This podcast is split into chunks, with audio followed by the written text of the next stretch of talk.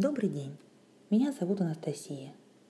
Я подготовила еще один рассказ из нашей жизни. Сколько уже разных историй в копилке за девять с половиной лет жизни моего сына Игната. А как подумаю, сколько еще будет. Сегодня тема рассказала ларингит. Ларингит довольно часто встречается. Я прочитала, от каждый третий ребенок сталкивается с этим заболеванием. Хотя я о нем ничего не слышала, пока лично не столкнулась. Точнее, с тем, чем он опасен. И главное, чем младше ребенок, тем опаснее ларингит. Игнату не было и года, когда он заболел ОРЗ. Это, конечно, целая история. Каково лечить ОРЗ у маленьких детей. Господи, этот крохотный носик, все эти приспособления в виде клизмочек, трубочек, эти способы по извлечению, простите за выражение, соплей. Плюс неокрепший организм с несовершенными реакциями на различные возбудители. Как вспомню, так вздрогну. Сфокусирую внимание на ларингите. Он возник у нас, да, в принципе, как обычно и возникает, как осложнение на фоне ОРЗ или ОРВИ. Я читала в то время достаточное количество разных книг по развитию, воспитанию, уходу за маленьким ребенком, болезни, часто встречающиеся, симптомы, какие заболевания являются характерными для того или иного возраста. В общем, арсенал из книг был достаточно внушительный. Но про ларингит в них было написано так, в общем. Ничего опасного, казалось, он не таит. Это я уже потом специально пыталась найти хоть какой-то намек на опасность для жизни ребенка. И ничего не нашла. Думала, может, пропустила какую-то важную информацию. Нет, ее просто не было.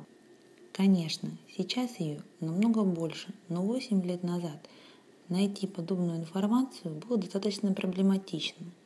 Да, на самом деле все знать и предусмотреть, наверное, невозможно, если только в медицинский, в педиатрию за вторым высшим – но вернемся к главному. Я расскажу историю жизни из нашей жизни. Итак, началось все с того, что к вечеру у ребенка появился кашель.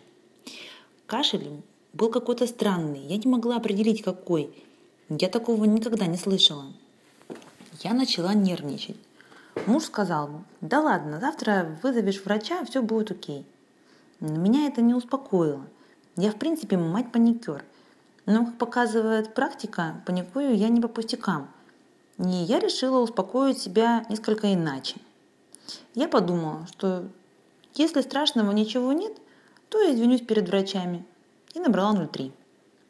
Дежурная или оператор, не знаю, как правильно, сразу спросила, какой кашель. Я не знала, как его описать. Она спросила, лающий? Да, именно это было в точку. Он был лающий. Она быстро записала адрес, и скорая была у нас буквально через 10 минут. Еще через 10 минут мы уже мчались на скорой в больницу. Времени собрать вещи не было. Вещи уже потом привез муж.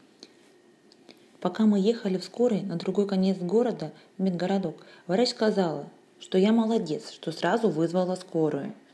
Это было около 9 вечера.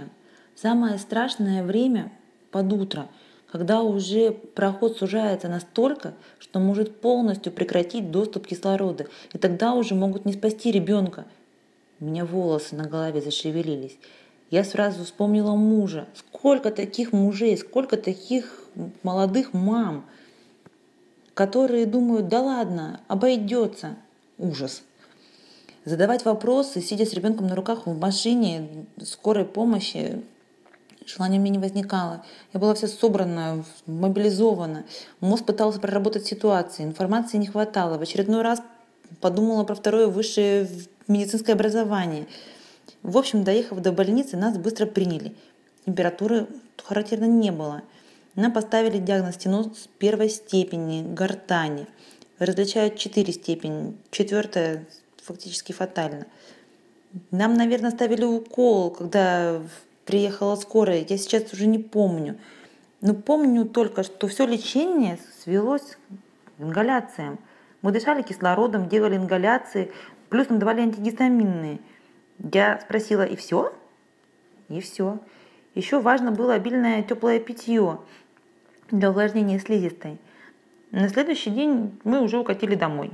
Купили небулайзер, тот, который маленький, компактный, ультразвуковой, японский. И благополучно пережили этот кризис. И уже кажется, что все это где-то далеко. Да и вообще произошло как будто не с нами. Но с тех пор я точно знаю, что лучше перестраховаться, быть паникером, доверять своей интуиции, особенно когда не уверен, сомневаешься, звони в скорую. Я не хочу пугать, я хочу предупредить. У нас все так случилось на фоне еще того, что мы оказались достаточно аллергичными. Поэтому взрослея мы очень осторожно подбирали народные методы. Сначала мы познакомились с ромашкой, потом с липой, Клюквенные морсы вошли в рацион значительно позднее, лет с пяти только. Мед и того позже, еще только недавно, ну, наверное, лет с восьми. Не надо форсировать события. Если травы есть в вашей жизни, не торопитесь, включайте их постепенно. Я, например, очень уважительно отношусь к травам. Читаю много литературы, стараюсь разобраться. Но чем больше читаю, тем больше вопросов возникает. Я теперь на рынке травников засыпаю вопросами, когда собирали, где, в какой местности, и сразу выявляются те, кто явно не соблюдает ни правила сбора, ни правила заготовки, ни хранения. Таких покупать опасно. Я не призываю учинять допрос с пристрастием. Ну, так, разговориться попытаться выяснить, что да как. Я не сразу нашла травника, которому доверяю. В этом помог случай из жизни моей мамы. Но это уже другая история. Здоровья вам! Берегите себя и ваших детей. До новых встреч!